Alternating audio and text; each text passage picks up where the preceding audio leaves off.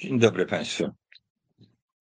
Mówiliśmy już wiele w naszych audycjach o historii, o dziejach Ukrainy.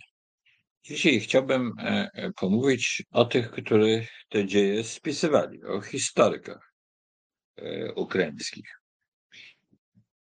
Historiografia nowoczesna, jak dobrze wiemy, zrodziła się w wieku XIX, pod koniec XVIII wieku i mm, jeśli chodzi o historyków, historię Ukrainy, to trzeba by zacząć od bardzo ciekawego dzieła, napisanego przez, no właśnie, nie do końca wiadomo kogo, ale zaraz te podejrzenia, kto był y, autorem i jak, lub jaki to y, autorów, wszystko to mm, opowiem. Jest to książka, która się nazywa Historia Rusów. E, e, środowisko kozackie, arystokracji kozackiej na przełomie XVIII i XIX wieku spisywało takie kroniki rodzinne, ale czasem to było znacznie szersze.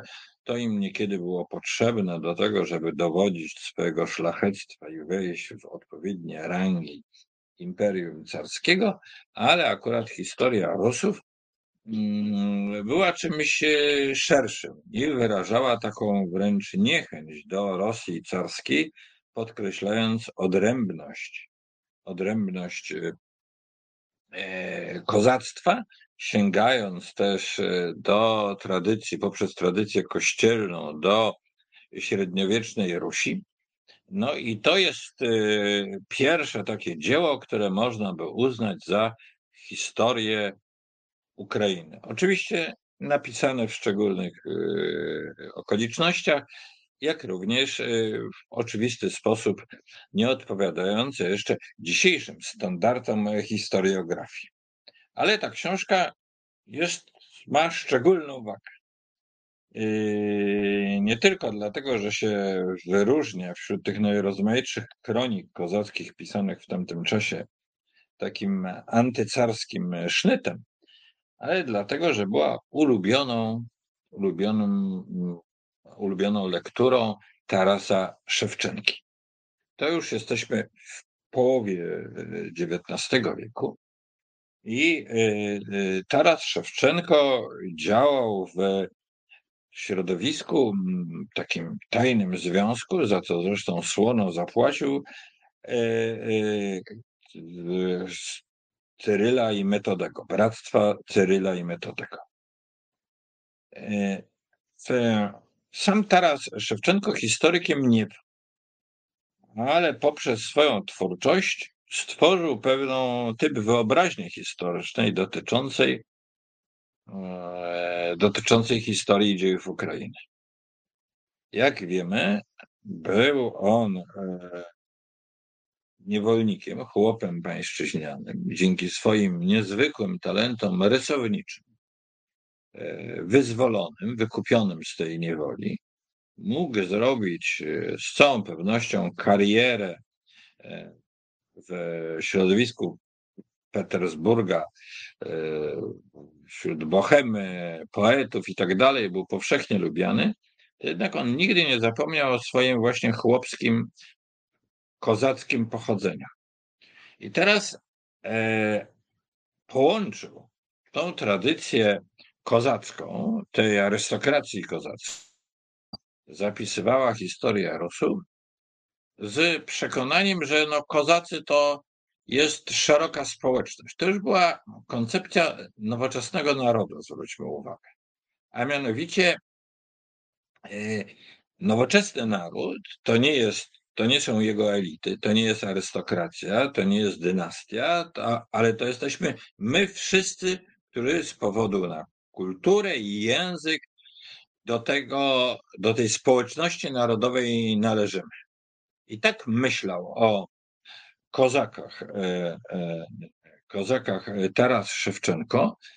E, dodajmy, że rzeczywiście ci, to kozactwo, E, to było bardzo szczególna, e, szczególna społeczność, ponieważ tam do czasów e, rozbiorów Polski, kiedy mniej więcej w tym samym czasie są rozbiory, e, pierwszy rozbiór e, Rzeczpospolitej, dawnej Rzeczypospolitej i likwidacja hetmanatu na tych terenach e, kozackich, dużej części Ukrainy Słobockiej, gdzie ten proces narodotwórczy, czyli Ukraina Słobocka, mniej więcej tam, gdzie dzisiaj jest Charków, to była stolica zresztą tej Ukrainy Słobockiej, i tam zaczyna się ten proces y, narodotwórczy ukraiński, y, tam nie było pańszczyzny. A więc rzeczywiście ci ludzie, mm, nawet ci w, w dalszych, tych dolnych warstwach społecznych, czuli się do pewnego stopnia, do pewnego stopnia wolni. No i to wszystko wyraża y, Szewczenko w swojej poezji, między innymi w wierszu do Polaków pisze bardzo wyraźnie, no po co żeśmy się tak pokłócili? Przecież kiedyś kozacy byli na stepach wolni, mogliśmy się z Polakami dogadać, mamy dużo wspólnego, właśnie to umiłowanie wolności. I, e, e, i Szewczenko ten mit kozacki uczynił mitem ukraińskim. Tam oczywiście były te y, sięgnięcie do dalszej mm, E, dawniejszej historii, tej historii Rusi Kijowskiej. E, no, przede wszystkim dlatego, że dodajmy jeszcze, że jego e, współtowarzyszem w bractwie Cyryla i Metodego był Pantelejmon Kulisz. Tutaj pokażę Państwu książkę. Pantelejmon Kulisz, czy to nie wiem, czy to dobrze widać, to jest jego powieść. To jest uważa się Czorną Radę, tą powieść, za pierwszą powieść historyczną. E, no, to w ogóle jest początek, XIX wiek, początek pisania powieści, też w tym, e, jakim my dzisiaj powieści e, rozumiemy. Ale Pantelejmon Kulisz nie był przede wszystkim literatem czy powieściopisarzem, przede wszystkim był historykiem. I i on też sięgał do średniowiecznej Rusi, e, tej Rusi, którą często nazywa się Kijowską. Nie wiadomo dlaczego, bo to jest oczywiste, że ta Ruś jest ze stolicą w Kijowie. Do tej średniowiecznej Rusi jako do początków państwa, e, państwa ukraińskiego. Teraz zdajmy sobie sprawę z bardzo istotnej sprawy. W XIX wieku biegną równolegle dwa procesy y, narodotwórcze: rosyjski i ukraiński.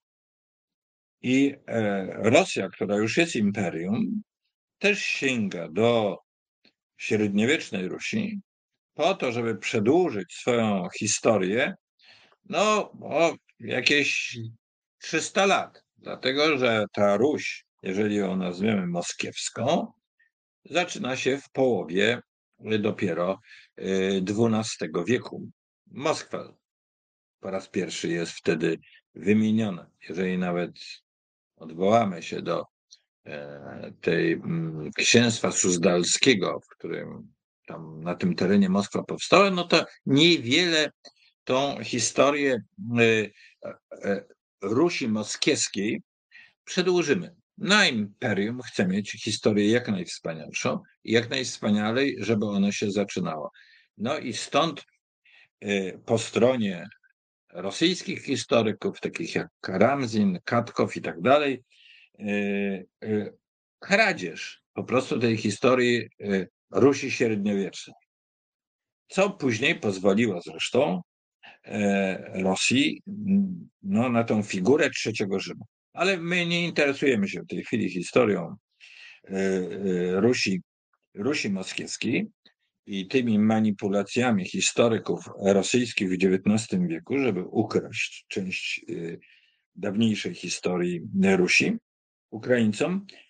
No ale temu w sięgnięciu, nazwaniu początków historii Ukrainy przez Kulisza, Pantelejmona kuliszy. Ruchy narodowe XIX wieku wszystkie e, w oczywisty sposób e, e, sięgają jak najgłębiej, żeby uzasadnić historię tego narodu, no i też jego e, terytorium. Dla Ukraińców w oczywisty sposób stolicą Ukrainy jest Kijów. To dla nich nie może podlegać e, e, wątpliwości. Kijów jako stolica tego wielkiego średniowiecznego państwa jest też w ogóle początkiem państwowości i historii ukraińskiej.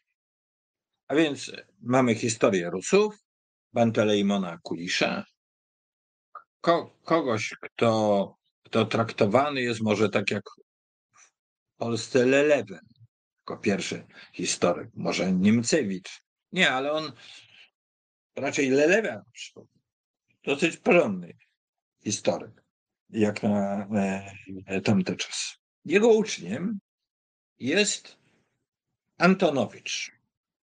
Antonowicz mm, zajmuje się bardzo ciekawym problemem, mm, mm, a mianowicie czym w historii Ukrainy jest przynależność Ukrainy od wieku, e, od połowy wieku XIII do Unii Lubelskiej, e, przynależność do Wielkiego Księstwa Litewskiego. Czym jest Księstwo Litewskie w historii Ukrainy? No, jeżeli Państwo to skojarzą, tak w najprostszym schemacie mamy tą Ruś e, średniowieczną, na ze stolicą w Kijowie. Później jest w połowie wieku jest najazd Mongołów, Kijów jest zniszczony. E, to państwo się e, rozpada. Pewną jego kontynuacją jest księstwo włodzimiersko-halickie, no, czyli Gali, Galicja dzisiejsza, prawda? E, a, e, ale e, to księstwo staje się do pewnego stopnia królestwem, ponieważ Daniło, książę hanicko-włodzimierski, został, był koronowany. Był prawosławnym, ale był koronowany przez papieża taki paradoks historyczny. Nie będziemy go w tej chwili objaśniać, ale bardzo ciekawy. I teraz yy, ta część, którą podbili Tatarzy, zostaje teraz przyjęta przez y, Litwinów. No jest pytanie, jaki to jest, co to za okres w historii Ukrainy? I otóż Antonowicz zadawał sobie to pytanie i doszedł do wniosku, że właściwie mm, Wielkie Księstwo Litewskie nigdy nie było jednolitym państwem. Zawierało ten pierwiastek swój na północy, z którego później e, pojawi się Białoruś i sama Ukraina i, i, i Litwa. Natomiast południowa część to jest część e, właśnie ukraińsko-ruska. I że tamta kultura ruska była tak silna, że mimo do Mongołów, którzy byli tolerancyjni, więc nie niszczyli struktur kościelnych, religia w tamtym czasie była bardzo istotna. To, co właśnie wyniósł, tamten teren wyniósł z tego średniowiecza, to zostaje zachowane i to stanowi o ciągłości również kultury, kultury ukraińskiej. Wymieniłem dwóch historyków, Kulisza i Antonowicza, ale trzeba powiedzieć, że za ojca nowoczesnej historiografii ukraińskiej uchodzi Chruszewski. Proszę bardzo. To jest bardzo ciekawa książka, bo to jest reprint, proszę Państwa, książki, która wyszła w 1903 roku, czy coś takiego. Wyszła reprint już w wolnej Ukrainie po roku 91 i taki absolutny klasyk. To jest oczywiście skrót, ponieważ Chruszewski był pracowity i napisał ileś tomów, zaczynając od, od Rusi e, tej średniowiecznej. E, oczywiście nie dociągnął, bo było to monumentalne dzieło aż do czasów całkiem współczesnych, no ale te solidne jego badania e, dały, dały obraz już ten obraz e, historii dziejów Ukrainy, który jest żywy do pewnego stopnia do dzisiaj, ale w jakim stopniu to wszystko jeszcze e, pokrótce opowiem. Kruszewski mm, pełni zdał sobie sprawę z periodyzacji historii mm, dziejów Ukrainy, tej periodyzacji, która powoduje, że czasem nie dostrzegamy ciągłości jej historii, czy też sprawia to trudność, naszą trudność w zrozumieniu jej historii. E, a mianowicie, że mamy tą Ruś średniowieczną do 1240 roku, prawda? A potem mm, mamy okres ten Wielkiego Księstwa e, Litewskiego. E, no i zaczyna się kozaczyzna. No i teraz jest pytanie, jak ta mm, jak ta periodyzacja tworzy historię Ukrainy, na ile ta historia Ukrainy ma w sobie jakąś ciągłość, jak to jest. I mm, Chruszewski y, po pierwsze podkreślił znaczącą rolę księstwa włodzimiersko-halickiego, rolę kultury y, prawosławnej ze, y, ze średniowiecza. I teraz musimy, mówiąc prawosławie, zdać sobie sprawę bardzo istotnej rzeczy. To prawosławie XV, XVI, jeszcze XVII wieku nie przypomina w ogóle prawosławia rosyjskiego. Rosja jest daleko na północy.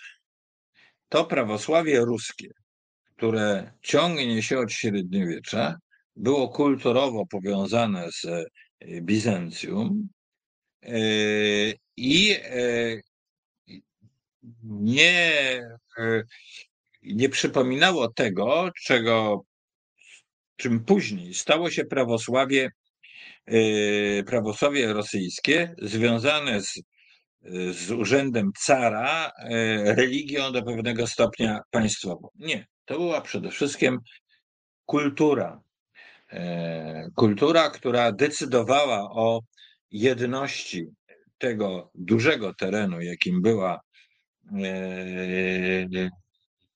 na, na który dzisiaj, że powiem, też jest, y, leży Ukraina, a jednocześnie bardzo teraz istotny element, w momencie, w którym e, to prawosławie wkracza w konflikt z E, z katolicyzmem. To się dzieje w XVI wieku. Zaczyna się od Unii Chorodelskiej powoli poprzez e, Unię Lubelską. Obrońcami, e, obrońcami prawosławia stają się kozacy. A więc ci kozacy, którzy czasem przedstawiani są w taki legendarny sposób, gdzieś na tych dzikich polach, Zaporoże, Sicz, tajemnicze takie nazwy, y, romantyczni, y, trochę bandyci, ale przecież dzielni i tak dalej. To, co zresztą fascynuje często w Kozaczyźnie mm, e, e, wielu polskich historyków, czy polską literaturę, e, polską literaturę, to wszystko i jest związane z tym, że ci kozacy po pierwsze stwarzali, tworzyli społeczeństwo e, ludzi równych, e, ale posiadających swoją e, hierarchię i broniących prawosławia, i to decydowało niejako o ich tożsamości. I również ta, to prawosławie kozaków łączyło ich historię z historią dawnej Rusi poprzez Kijów. Kijów pozostaje cały czas metropolią kościelną. Traci na pewien czas znaczenie jako ośrodek władzy polityczny, ale cały czas jest metropolią kościelną i właśnie kiedy ten konflikt katolicyzmu z prawosławiem w wieku XVI-XVII się staje się silniejszy, tutaj Kijów staje się bardzo ważnym centrum tej walki religijnej, polemiki. Jednocześnie rola Kijowa wzrasta. Tam są i jezuici, ale jest też bardzo ważna instytucja, Akademia Mohylańska, utworzona przez wybitnego intelektualistę tamtej epoki, Mochyłę, Petra Mochyłę, też na wzór, wzór kolegiów e, jezuickich, ale instytucja prawosławna i też o bardzo wysokim poziomie nauczania. Tutaj mamy bardzo istotny element. Widzimy, jak kultura kozacka, to historia, którą tak e, w formie poetyckiego mitu, niezwykle e,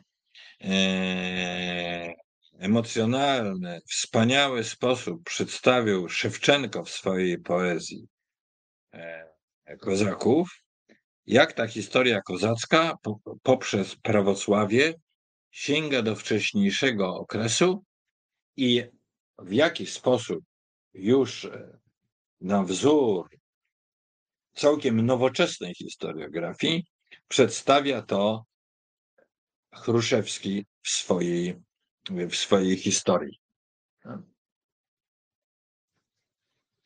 Jest pytanie, co się działo z historią, historiografią e, ukraińską w okresie e, sowieckim. No, po pierwsze, przez pewien czas Chruszewski mógł tam e, tworzyć. Nie jest tak, że był to okres całkowicie zmarnowany. Bardzo ciekawą osobowością jest pani Natalia Połońska-Wasilenko, która e, mm, była przez długi czas mm, szefem archiwów e, ukraińskich i w latach, e, o ile dobrze pamiętam, 30. udało jej się z, wyjechać z Ukrainy i tworzyła dalej na mm, emigracji. Napisała dwa tomy historii Ukrainy, gdzie będąc wcześniej tym dyrektorem archiwu, była w stanie dołożyć do tego dorobku wszystkiego y, bardzo wiele wątków, przede wszystkim no, danych archiwalnych, które Chruszewskiemu nie były znane. Te dwa tomy wyszły w, na samym początku lat 90. i stanowiły dla wielu już bardziej ambitnych e, e, historyków, młodych historyków ukraińskich, bardzo ważne, ważne źródło. A jednocześnie ta sowiecka historiografia posługiwała się Chruszewskim ale posługiwała się w sposób e, szczególny. A mianowicie przedstawiała kozaków jako taki proletariat, jako ludzi, którzy e, e,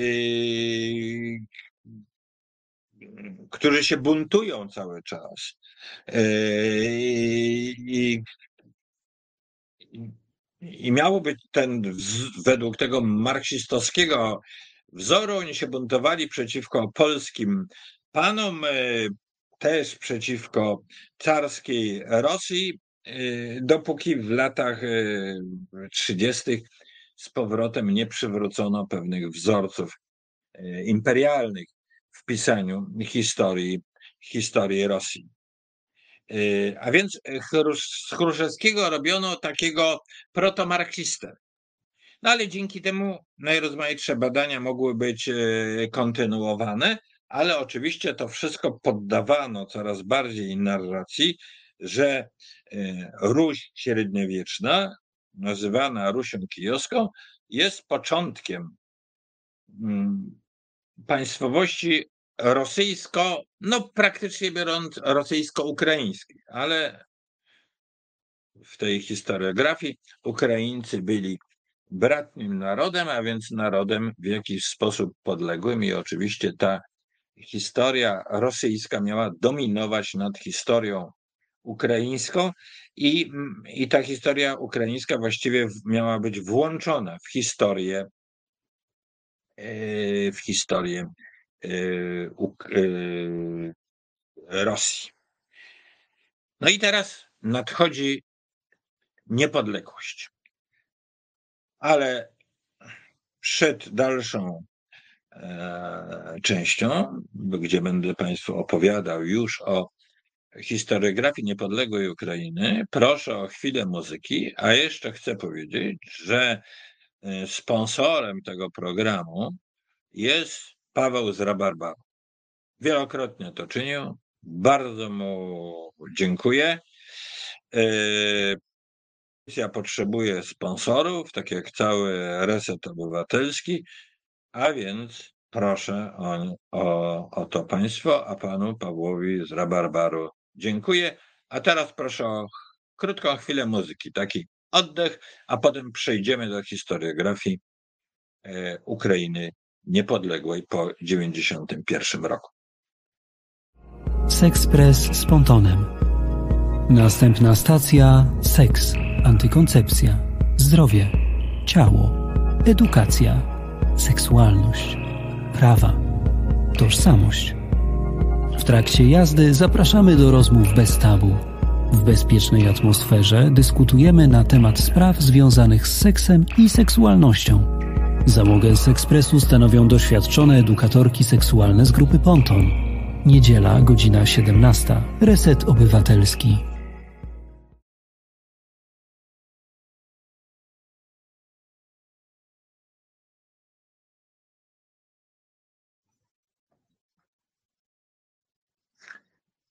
E, przejrzałem przy okazji naszą mm, dyskusję. No, niestety jest tak, że psuje ją jakiś osobnik z flag, który się nazywa Jura Małopolska. No, ta flaga rosyjska mówi wszystko. Nie wiem, jak to zrobić, żeby Y, bez przerwy, to jest, y, przerywa wszelką e, dyskusję.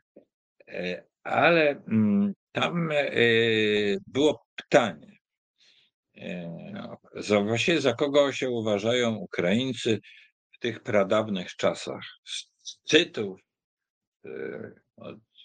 no, Germanie mają swoich starożytnych Germanów i tak dalej, i tak dalej. Powiem tak.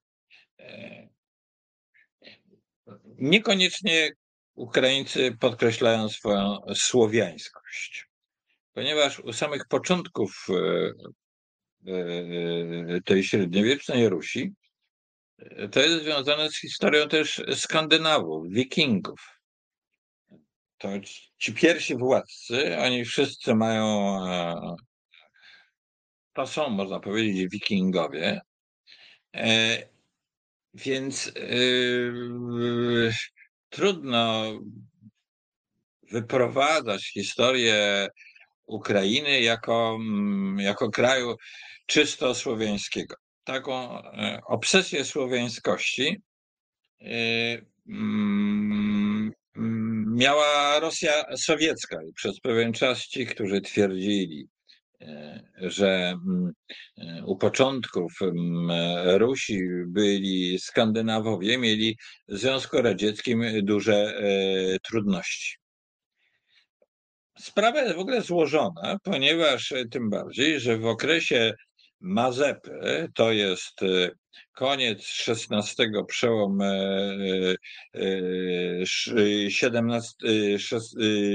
XVII i XVIII wieku, E, szukano, żeby się odróżnić od Rosji z kolei. E, teraz się Państwo na pewno większość z Was się zdziwi. Szukano początków e, Rusi w pochodzenia kozaków wśród Hazarów.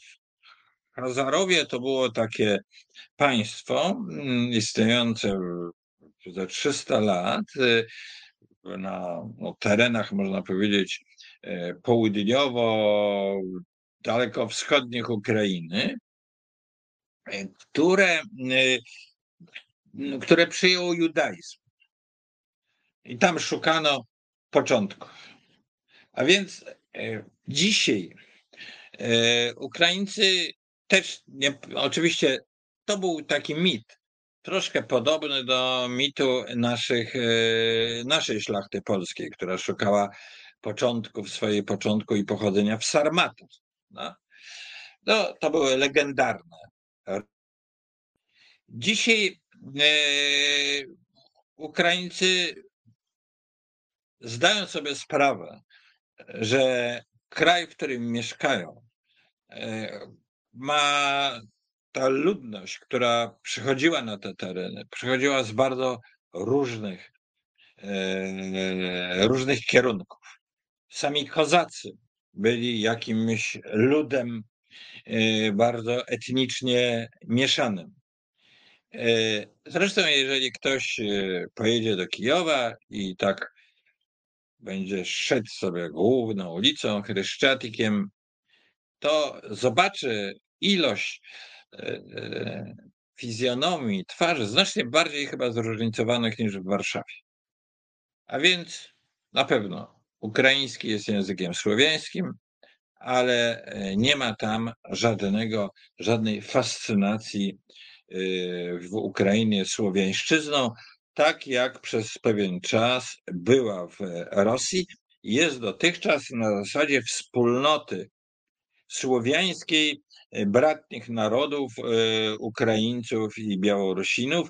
I e, tak pomyślana ideol, słowiańskość jest właściwie imperialnym pomysłem, pomysłem ros, rosyjskim.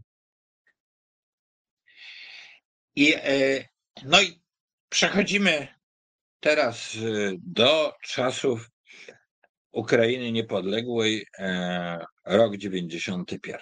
Ale trzeba powiedzieć, że e, ja kilka słów mówiłem o e, tej historiografii w okresie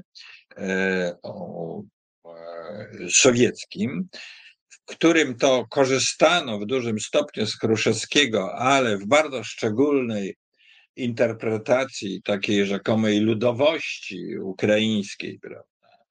co było, miało być zgodne z marksizmem. Natomiast historiografia ukraińska rozwijała się i to wspaniale na emigracji.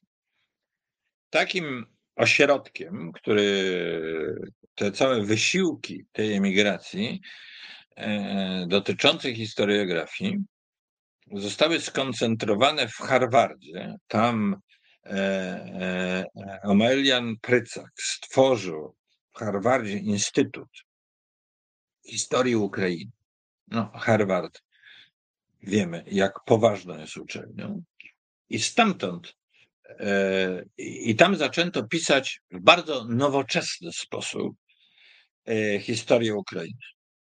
No, wymienimy kilku e, właśnie historyków, którzy są historykami, można powiedzieć, amerykańsko-ukraińskimi.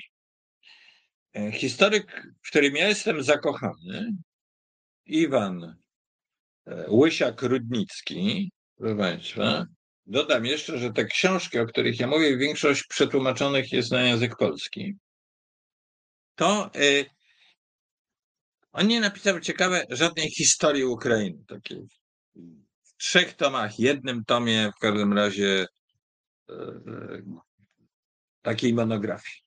Ale jest historykiem, który myśli o, o historii. Zastanawia się, jak rozumieć dzieje, jakie procesy kształtowały te zasadnicze wydarzenia. No i dzięki temu był podobno świetnym rozmówcą.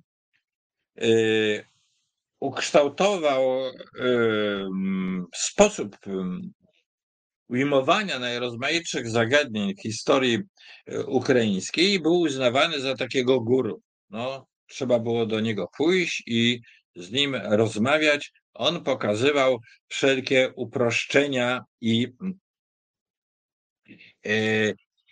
uproszczenia, które w historiografii, zwłaszcza w pisaniu historiografii narodowych, bardzo łatwo się e, pojawiają. No bo w naturalny sposób chcielibyśmy własną historię przedstawić jak najlepiej albo ustalić jej taką gładką ciągłość, żeby się nadawała później do podręczników szkolnych i można, żeby później można zamęczać takimi opowieść, opowieściami nasze dzieci. No ale historia jest skomplikowana. I o tym, o tych komplikacjach Iwan Łysiak-Rudnicki mówił nieustannie, analizował to, dzięki czemu mm, jego rozmówcy, często wychowankowie, byli, mm, byli bardzo znakomitymi historykami.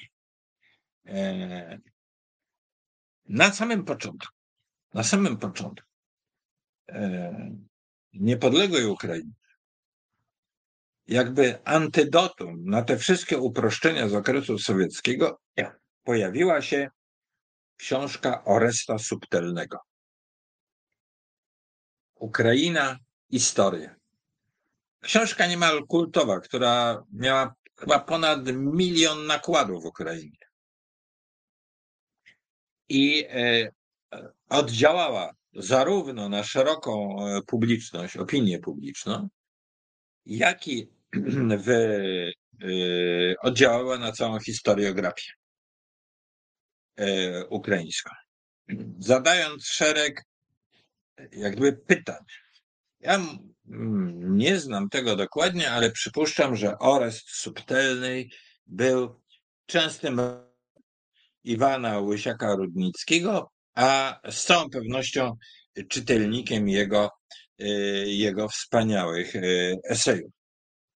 No i przejdźmy teraz do e, dwóch historyków, których e, dobrze znamy.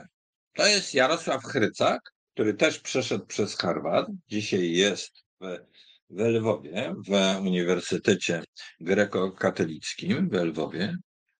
E, bardzo nowoczesny historyk, który unika mm, takiego podejścia, że koniecznie trzeba szukać takich metafizycznych początków państwa, e, Rusi kijowskiej i, i tak dalej, i tak dalej. Jego interesuje ta nowsza historia Ukrainy, proces narodotwórczy w XIX wieku. E, krytyczny jest wobec, te, wobec Polaków, gdy chodzi o stosunki polsko-ukraińskie, ale też potrafi być krytyczny wobec samych Ukraińców. Niezwykle ciekawy, niezwykle ciekawy historyk, tą książkę absolutnie radzę. No i Serhii Płochy. Wspaniała historia Ukrainy od samego początku.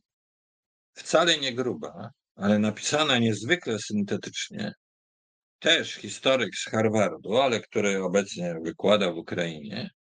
I tytuł Brama i Europę. Brama Europy.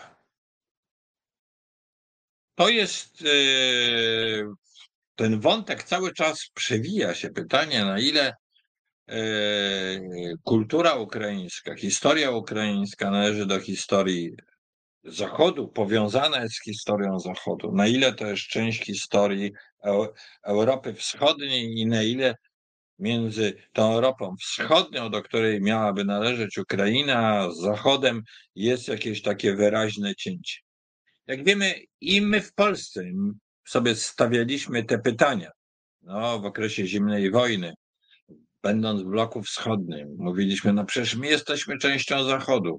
Nam coś zabrano, ukradziono tą część Europy. No, ale jak wiemy, Ukrainę wtedy często traktowaliśmy jako Europę Wschodnią. Trzeba od razu powiedzieć, że ta koncepcja Europy Wschodniej to była mm, koncepcja, która się zrobiła, zrodziła w wieku dopiero XIX. Podróżnicy francuscy, włoscy, którzy jechali do Warszawy i dalej, jechali nie na wschód, a jechali w ich wyobrażeniu na północ, na północ. Teraz Ukraina też uważa się za kraj południa, ponieważ Moskwa leży nie na wschód, a na północy. No ale ja mówię o tych pojęciach geograficznych po to, żeby mm, żebyśmy zwrócili uwagę na ten tytuł Brama Europy. Potraktowanie historii Ukrainy jako części historii europejskiej, jako właśnie brama Europy od wschodu. To zaczyna się już właśnie w średniowieczu.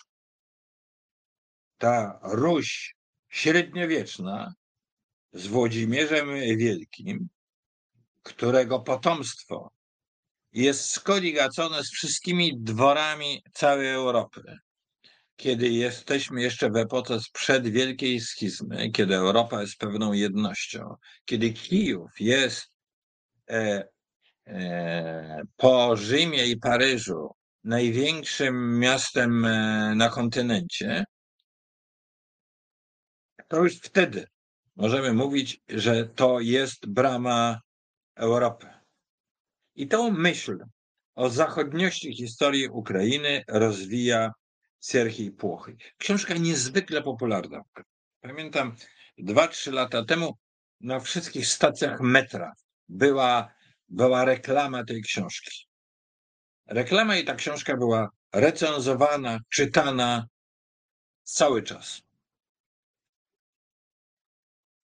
Więc Ukraińcy mają bardzo ciekawą historiografię, związaną z taką bardzo e, zachodnią, jeśli chodzi o metodologię, myśl i tak dalej.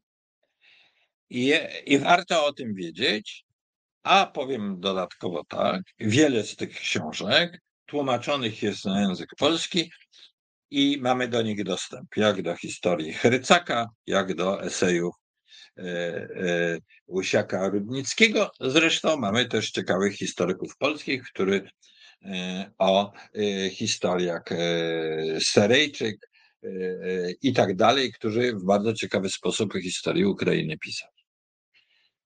I na koniec chciałbym się zająć innym tematem, ale nie zupełnie.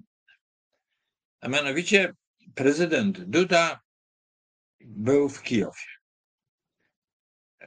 Wygłosił przemówienie, które wywołało entuzjazm w, w Radzie Najwyższej wśród parlamentarzystów ukraińskich.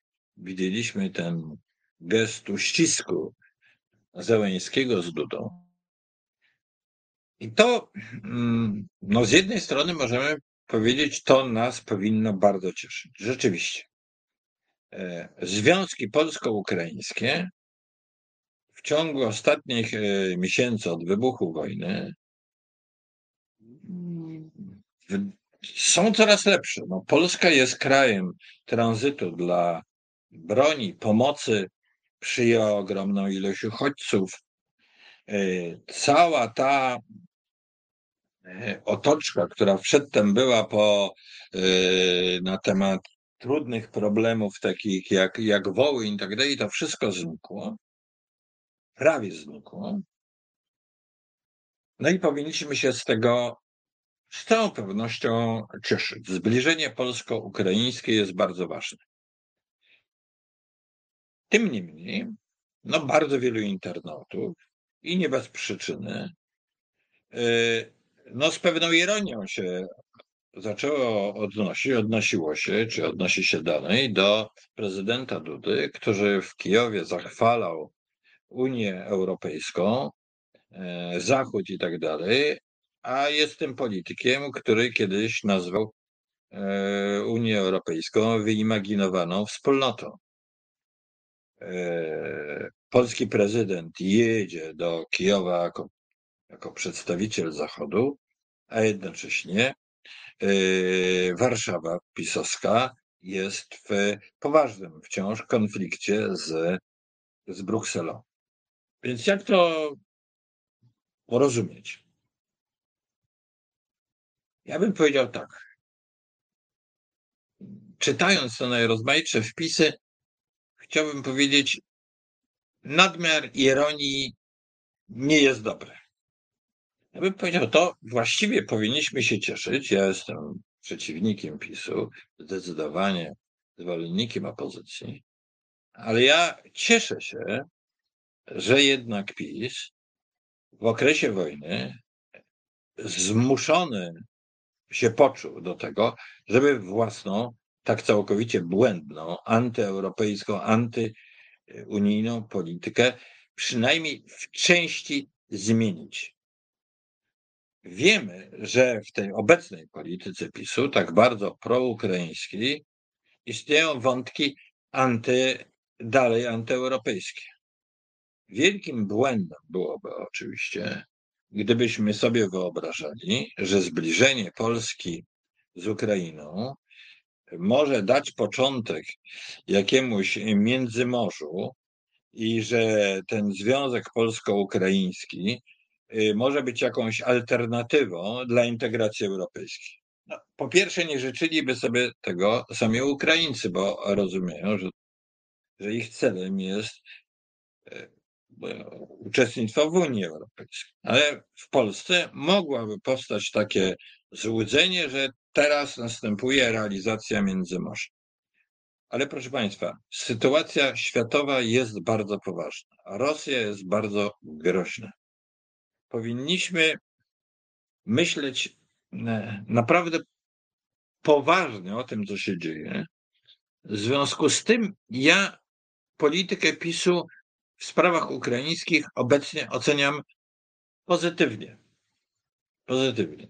Jest w tym odrobina ironii, takiej ironii historii, że polityk, który mówi o wyimaginowanej e, wspólnocie unijnej, teraz ją e, chwali i czyni się jej reprezentantem. Ale to lepiej, kiedy politycy zmieniają poglądy na no nieco rozsądniejsze, niż brną w swoje stare e, błędy.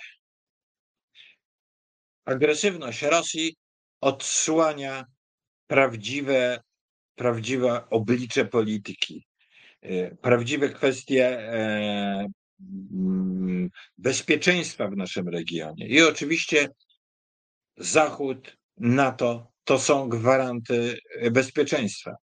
I to zmusza e, również PiS, miejmy nadzieję, u większości szczerze, chociaż być może nie u wszystkich, do tego, żeby być proukraińskim, no i w tym sensie prozachodnim i współdziałać z prezydentem Bidenem, którego też ironia przecież Polska pisowska nie bardzo tak e, mu kibicowała podczas e, ostatniej kampanii wyborczej i bliższa znacznie była Trumpa. A więc to są paradoksy polityki, ale traktujmy te paradoksy polityki nie z ironią i złośliwymi żartami, ale z pełną powagą, a jednocześnie czytajmy historyków ukraińskich, naprawdę tych historyków, którzy reprezentują bardzo wysoki poziom intelektualny, wysoki poziom refleksji historycznej, to również pomoże nam zrozumieć nasze własne dzieje i dzisiejszą sytuację. Bardzo Państwu dziękuję.